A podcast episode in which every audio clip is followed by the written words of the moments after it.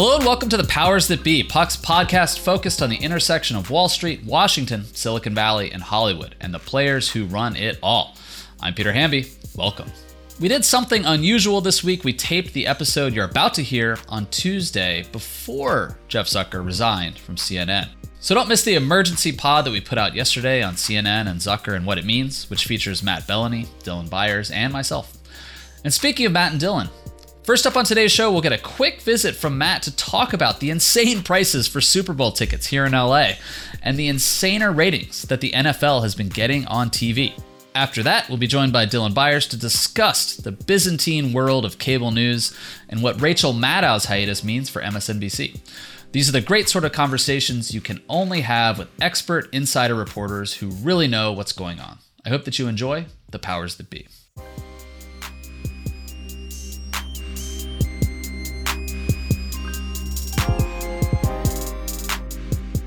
Joining me now is our man in Hollywood, Matt Belloni. Matt, uh, I want to talk to you about football. This is not a Ringer podcast or Barstool. This is Puck, but I'm talking to you while wearing my Cincinnati Bengals T-shirt. My dad is from Cincinnati, and you know I saw you tweet something about this uh, right before we started taping this, but. I would love to go see the Bengals, the first team I ever cried over, go to the Super Bowl in my town at SoFi Stadium. But the nosebleeds are like six thousand dollars, and that's for a nosebleed. And I, am like having a hard time justifying that. Are you? What? What do you? What do you? Why is this happening? Yeah, I, I made the mistake of going to StubHub and looking up the Super Bowl, which is a quick lesson in the economics of modern capitalist America. The best seats were 40 grand, the nosebleeds were about five grand. I mean, it's insane. I think the combination of the Rams being in a Super Bowl in LA, which has a new stadium and is the kind of showplace for people coming out of the Omicron surge and wanting to do something fun. I think all of that is combining for these insane prices. It's funny, I I talked to people at some of the talent agencies this week where the celebrities are all of a sudden interested in football and are like, "Hey, you know, I'd like to go to the game. Can you hook me up?" And the agents are like, oh crap, I got to find Super Bowl tickets for my client that made me $5 million last year. And nobody can find them. So they're literally going on these sites and trying to buy tickets to give to their clients. It's pretty insane. Not that every big city doesn't have like corporations and clients and people they need to make happy and get tickets for, but yeah, does, does this feel like unique to LA? like, would I be able to buy Super Bowl tickets if this thing was in Atlanta or Houston or Indianapolis for cheaper? I think I would, right? It, Super Bowl is always a tough ticket, and it's you know it, a lot of the tickets are already pre-sold. The league takes a lot of tickets to give to sponsors and you know the teams, etc. But I do think there is something special about this game because of the confluence event of events around LA, where you know everyone wants to be in the middle of the action in the hot new place, and this is it. The Rams happen to be good this year and happen to be in it um, which adds a, another element. You know, I grew up in Southern California. I was a Rams fan when I was a, a, kid. Even you know, I was in Orange County, and they were in Orange County. I'm not a huge NFL fan, but I've been following them. So, like, yeah, I'd love to go. I've not been invited yet. If listeners of this podcast have an extra spot in their box, um, I am available. You can find me on Twitter. So we'll see. The rate. I mean, the thing is, the ratings for this season also have been affected. The, the audiences for the NFL have been huge we just saw this past weekend the championship games. The early game had an average of 47 million people. The later game on Fox, the Rams game, was 50 million average. 60 million people were watching at one point during the game. I mean, it, those numbers are insane. They they have not reached those heights in six, seven years, and the TV universe is smaller because there's been a lot more cord cutting. So the audience for the NFL has shot up this season, and I think we're going to see that with the Super Bowl, I think you're going to see the Super Bowl go over 100 million viewers, which it has not done in the past couple of years. But break that down a little bit. I mean, like obviously the playoffs in both conferences have been electric. There's so many good storylines, but like and close games. That, close games matter. Sure, but why are the numbers so much bigger beyond the electric storylines of the playoffs? Well, first of all, that's a good question. I think the the appeal of the NFL has come back as large scale events have come back, as people have shaken off some of the controversies of the past few years, whether it's the Black Lives Matter or the concussion issue. You know, all of those things are are largely minimized these days. But what's amazing is that the universe of available televisions is smaller because people have cut the cord it used to be that there was, I believe, something like 80, 90 million homes had, you know, cable subscriptions, and then you add on top of that the people who just get broadcast. Now it's much smaller, so these high numbers that are being generated are even more impressive. Yes, some of the games are available on streaming as well, but that audience for live sports on streaming is not big yet. At some point, it will be. It's these television audiences, these linear TV audiences that are coming back, and football is really the only thing that's moving the needle at this point. So, for people listening, Matt has to go to Century City in a minute to busk for Super Bowl tickets outside of the agencies. But uh, one one thing I want to ask you before you go is one thing that people traditionally do in January when there's nothing else to do is go to movies, and we've talked a lot on the powers that be about declining attendance for movies in theaters. January just ended. Or did people go to the movies in January 2022? I think there's a couple things going on. The, the, box office for January was way down below 2019, 2020, pre-pandemic. I think the fact that Omicron was was a big factor scared a lot of people away. It scared the studios for the most part. There was a big Sony superhero movie, Morbius, that was supposed to premiere in January and was pushed to April. Some of these other movies are just sort of like petering out or going straight to streaming. Spider Man was still huge. The Sing 2 movie was okay. Scream did okay, the reboot. But other than that, it was pretty much a dry January at the box office. And February isn't going to be much better. There's a Jackass sequel. There's a Tom Holland, Mark Wahlberg movie. Um, there's a yeah. There's a couple of others that are you know buying. There's a Jennifer Lopez movie that uh, is available also on Peacock. Marry Me, but for the most part, the studios have pushed these movies out of the Omicron wave. Now that it's receding, we'll see how they come back. Thank you, as always, Matt Belloni. Coming up, I talked to Dylan Byers about Rachel Maddow, MSNBC, and what it means for primetime cable news. Stick around. Thanks again for listening to The Powers That Be and for supporting Puck, our new company focused on the inside conversation, the plot that only insiders know the real story at the nexus of Wall Street, Washington, Silicon Valley, and Hollywood. Puck's content is great. Our scoops and analysis will help you understand the most important stuff happening in our culture today. And when you subscribe to Puck, you're supporting our great team, empowering us to do the work that really matters to grow our business and pave a path for a new media model. So check us out at www.puck.news. Welcome back to the Powers That Be. Joining me now is Dylan Byers, fresh back from a road trip to Zion. How was it? uh, gorgeous, devastatingly beautiful, much needed. Uh, it was great. Celebrated my birthday. Uh, happy birthday! Thank That's you. one thing I love about living in Los Angeles is you can certainly leave New York City, leave DC, and get to some wonderful places, but man, you can drive out of LA four or five hours in any direction and see some of the most beautiful things you've ever seen in your Yeah, life. no, it's it's really crazy because the West is so like the interior West is thought of as such, you know, this like beautiful, desolate, but very remote landscape. But the truth is, you can. It, it's actually very accessible if you're willing to drive. Yeah. We went up to uh, Mammoth over the weekend and, um, you know, getting out of LA was brutal, but we made it back in a cool four and a half hours and Yeah. listened to the Bengals on the radio. It was Yeah. nice. Dylan, I want to ask you about the biggest story in TV news this week, which fulfills some of your reporting from a few weeks back, which is that Rachel Maddow, who holds down the biggest ratings for MSNBC, the biggest ratings on cable news outside of Fox, uh, and really a signature, the signature face of MSNBC, certainly in prime time, since I can't even remember when. It must have been the Bush years or the early Obama years, whatever. She said she's going to take a step back from her show and focus on other projects. What exactly is she doing? Well, uh, I mean, one funny thing is so there's been this like MSNBC sort of has this kind of like this doomsday clock, right? Which is we've known for a long time that Rachel Maddow was going to step back from hosting, or at least had the option in her contract to step back from hosting the primetime program. And as you and I have discussed before, MSNBC does not have any great options for what to do about it, but they're sort of biding their time hoping that by the time they get to April, they will have either figured out a solution or convinced her to actually continue doing her primetime show. And then she sort of comes out and announces that months ahead of that deadline, she's going to go ahead and take this extremely long hiatus. And you know, I think it just highlights. I, I don't know exactly yet why she chose to do this now or, or whether or not she was just sort of in a position to basically say, to hell with it. I want to start experimenting early and no one's going to tell me I can't.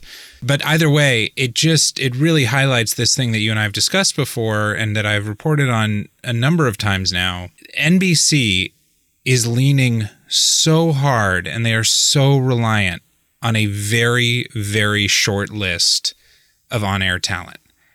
And without Rachel Maddow, there isn't really a primetime strategy yet. So now all of a sudden they're being forced to figure out what that strategy is or run a bunch of trial balloons for what that strategy might be in the moment. And it's sort of going to be this really weird, uncomfortable time, I think, where everybody who follows this business is going to get a very good understanding of just how integral she is to the business right now and the fact that no one can really fill her shoes. I think we'll see a lot of people sort of sit in that chair and take a run at trying to, to host her show. But this is probably going to be really brutal for MSNBC in terms of the ratings and in terms of public perception for a while until they figure something out. There's a lot of interesting threads to this, which I want to get into, but can you just tell me why you say that? I mean, how what are her ratings compared to other hours on MSNBC? Yeah, well, like double. I mean, so she lifts the ratings for the show ahead of her and the show behind her, right? And so those shows which would not which probably would not even garner more than a million viewers might do so because of her. And she and she alone bats in the same league as the Fox News primetime star. She doesn't beat them or rarely beats them, but she's up there, right? She's like, if you look at the 20 most watched shows on cable news, 19 of them are on Fox News and one of them is on MSNBC and it's hers. So if you think of Fox News as its own beast because of its politics and because of its sort of what it is, which is it's very hard to call it news, obviously, at, at least in prime time she is the only person in the entire cable news landscape that is actually that you could actually really say is a star. She has a star power that far exceeds that of the the names that are household names in you know between you and I, like Jake Tapper, Don Lemon, Anderson Cooper, even Lawrence O'Donnell or Chris Hayes. She's just batting so far above the rest of those people. And that is the entire MSNBC has built its back on top of that business. The other brand that it's built is back on top of, of course, is Morning Joe. And they are going to continue now with the expansion of Morning Joe into what is effectively it's four hours, but it's really five hours because they also own the 5 a.m. hour. They're basically leaning again so heavily on one single talent. And I completely understand expanding your franchises, milking your existing IP. It's something that's done in Hollywood all the time. It's something NBC did with the Today Show when they expanded the Today Show to four hours. But what we're seeing with Maddow is a prime example of just how vulnerable you leave yourself if you put all your chips down on one or two of the talents in your roster. Yeah. So, what does this say about MSNBC's president, Rashida Jones? She took over for Phil Griffin last year. Phil was known for managing talent very well. That was his that was his calling card. Um, which is not to say that that Rashida Jones is not good at managing talent, but is this just a case where contracts are expiring after the Trump years and people are trying to do some different things, or are people there unhappy? First of all, Rashida Jones has pretty limited power, right? The person who is actually responsible for making sure that Rachel Maddow is happy and Joe Scarborough is happy isn't Rashida. And it's not even the person above Rashida, who's Cesar Conde, and and he's the NBC News chairman and used to be in that role. It's Jeff Shell, the president of, of NBC. But that also speaks to part of the problem, which is that the most important thing the leader of a cable news channel does is manage the talent. And that means a lot of different things. It means keeping talent happy. It means keeping talent loyal. It means having uh, like a very strong relationship with with the talent and making the talent feel like you are a a smart, ambitious leader. And Andy Lack sort of used to operate, you know, play that role for a while before he got sort of mired in his own in, you know, the scandals that beset NBC. But now NBC doesn't really have that. They've got Rashida who's effectively powerless and I think hasn't really been given a clear mandate from above about what to do with the network besides invest in diversity, which is a really good thing, but that's not an overarching strategy for a news network. They've got Cesar Conde, who is the chairman, but he's not like an Andy Lack type or certainly not like a Jeff Zucker type. He's not the kind of person who becomes very involved in the editorial day to day decisions and, and the mission of the newsroom.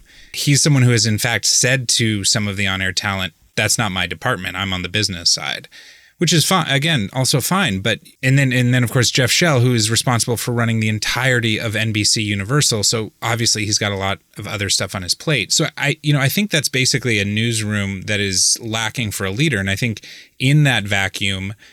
You basically have talent sort of taking over and running the show. And so in, at nighttime, that's really Rachel Maddow, who really calls the shots in prime time and about what that looks like up until now.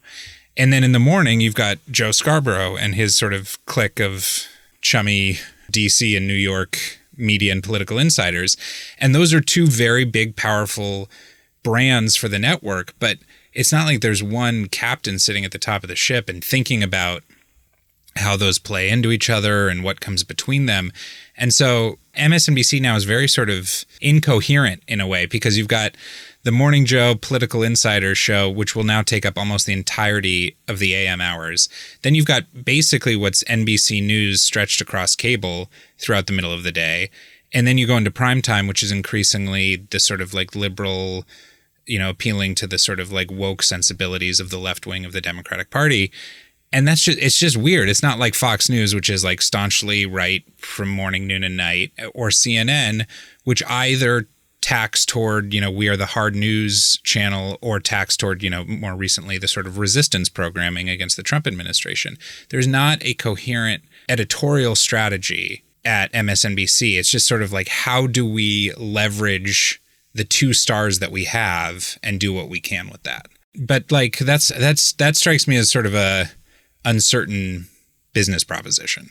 It does but at the same time you know, and, and first of all, like CNN and MSNBC are always dueling for second place and Fox is ascendant. But I'm trying to remember, I'm thinking back to 2007, 2008. It feels like MSNBC has always kind of been caught between we'll do the straight news during the day and then we have the more ideological programming in the evening. And, you know, it works in the sense that it ebbs and flows with election cycles and who is in the White House or who isn't in the White House, right? So like maybe this is just a question of cable managing decline, right? That ratings are going down, revenues are going down, and you just don't want to rock the boat too significantly. Doesn't it feel that way? Yeah, sure. You don't want to rock the boat, but but it's also I it you should be investing in keeping Rachel Maddow even if that means not having her in prime time. And you should expand Morning Joe to four hours so that you can build, you know, a stronger audience on the West Coast.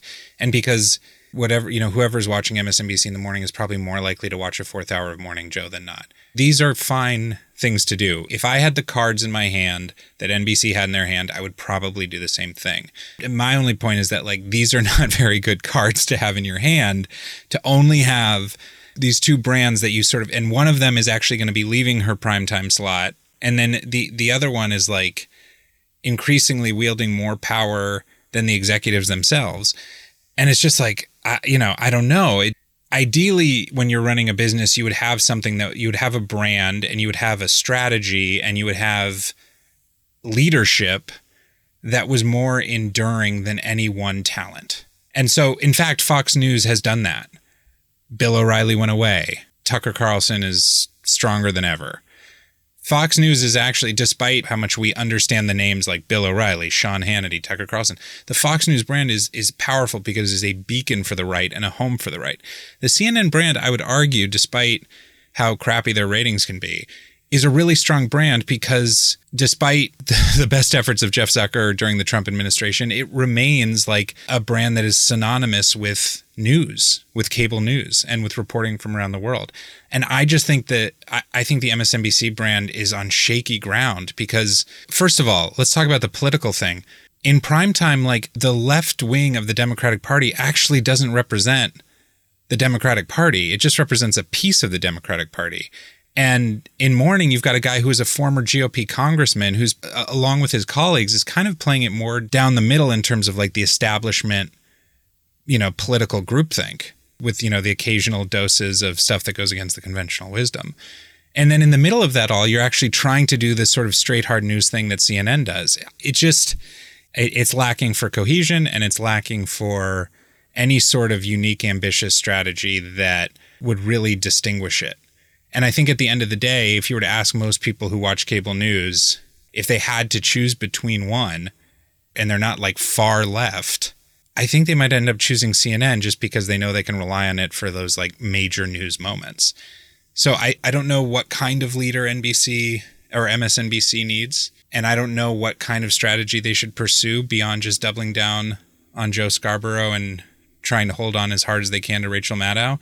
But they need something this gets to just my managing decline question. The the viewers under let's say 50 aren't really coming back to TV news and so that's more of the point I'm making is just like hold on to the people you have and expand their brands because you know you can sub in younger hosts you can try new formats but eyeballs have migrated to the smartphone and those folks are not coming back to CNN, MSNBC in prime time every night. It remains a very baby boomerish audience. But I want to I want to talk about the next few months though, specifically about prime time. So Maddow, she told Michael Grynbaum at the Times that she wants to pursue some of the you know longer docu series things she's been working on. She she did a podcast called Bagman for NBC that was very successful, and she wants to develop that into a movie and like I totally identify with that. Like doing cable news for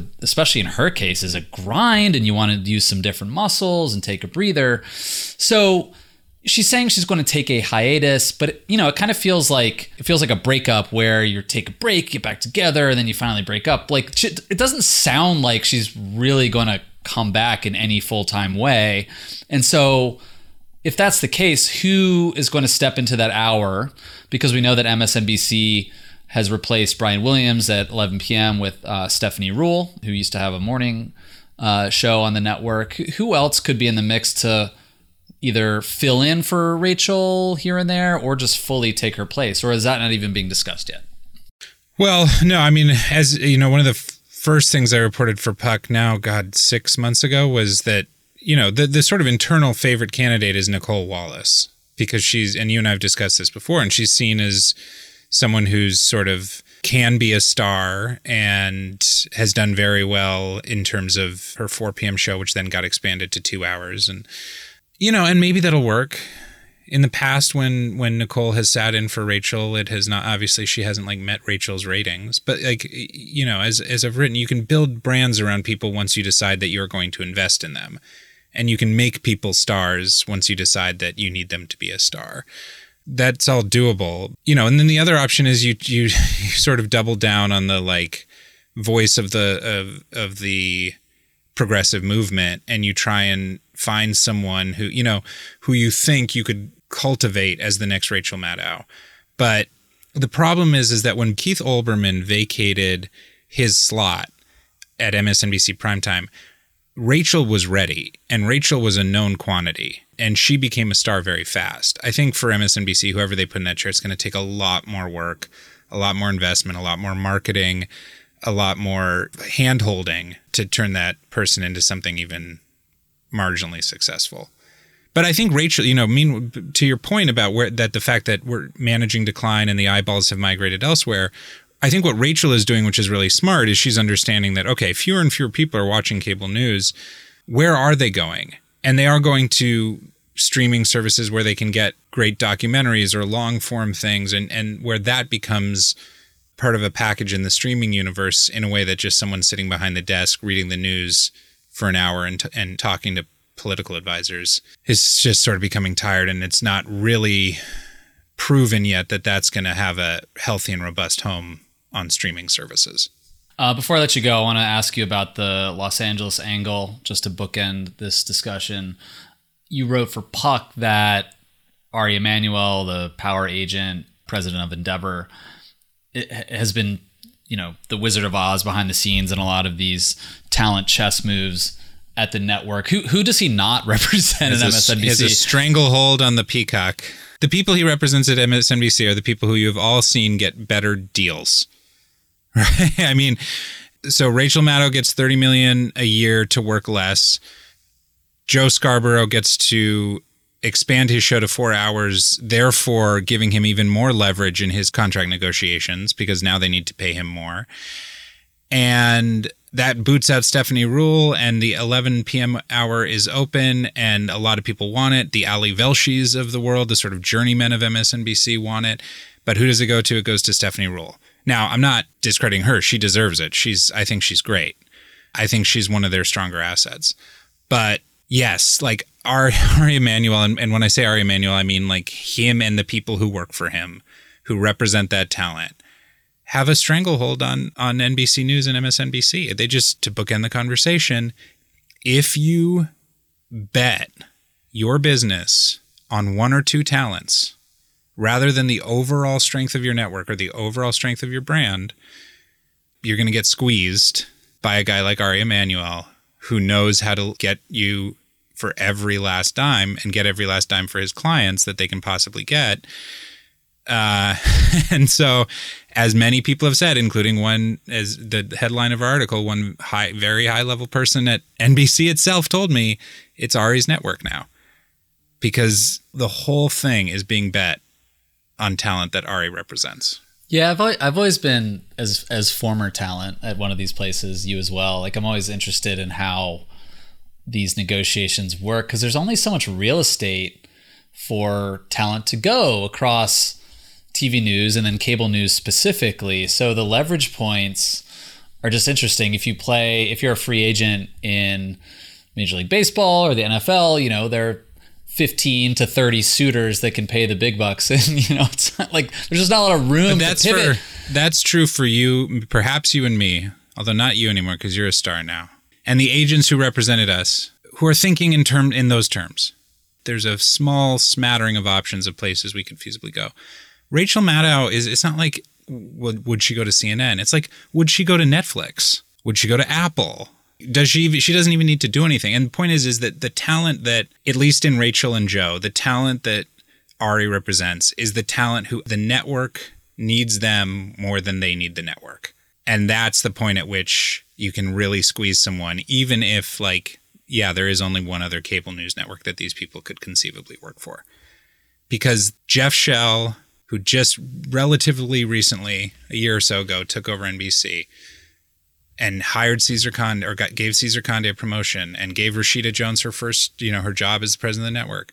None of these people want to be responsible for coming into the job and losing Rachel Maddow or losing Joe Scarborough. And so all the leverage rests in Beverly Hills at Ari Emanuel's office. well, look, I will say to Rachel Maddow, getting paid $30 million to work less, in your words, is goals. Good job. Um, Dylan, thank you for explaining the opaque, Byzantine, weird world of cable news to me, even though I, we both were in there, but also to our listeners, because you know it it it can be cutthroat. There's a lot of money moving around, even though you know it isn't the juggernaut that it once was. Yeah, I don't know how much longer that's going to last, but we we will. Well, will they manage decline? We will chronicle decline.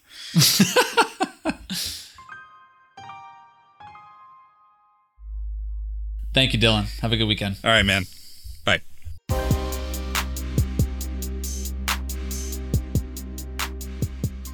Thanks so much for listening to another episode of The Powers That Be. As a reminder, The Powers That Be is the official podcast of Puck. We'd like to thank Eric Johnson of LightningPod.fm, our partner, for his support. And thanks too to Liz Goff and Ben Landy for their production help. I'm Peter Hamby, and I will see you next week.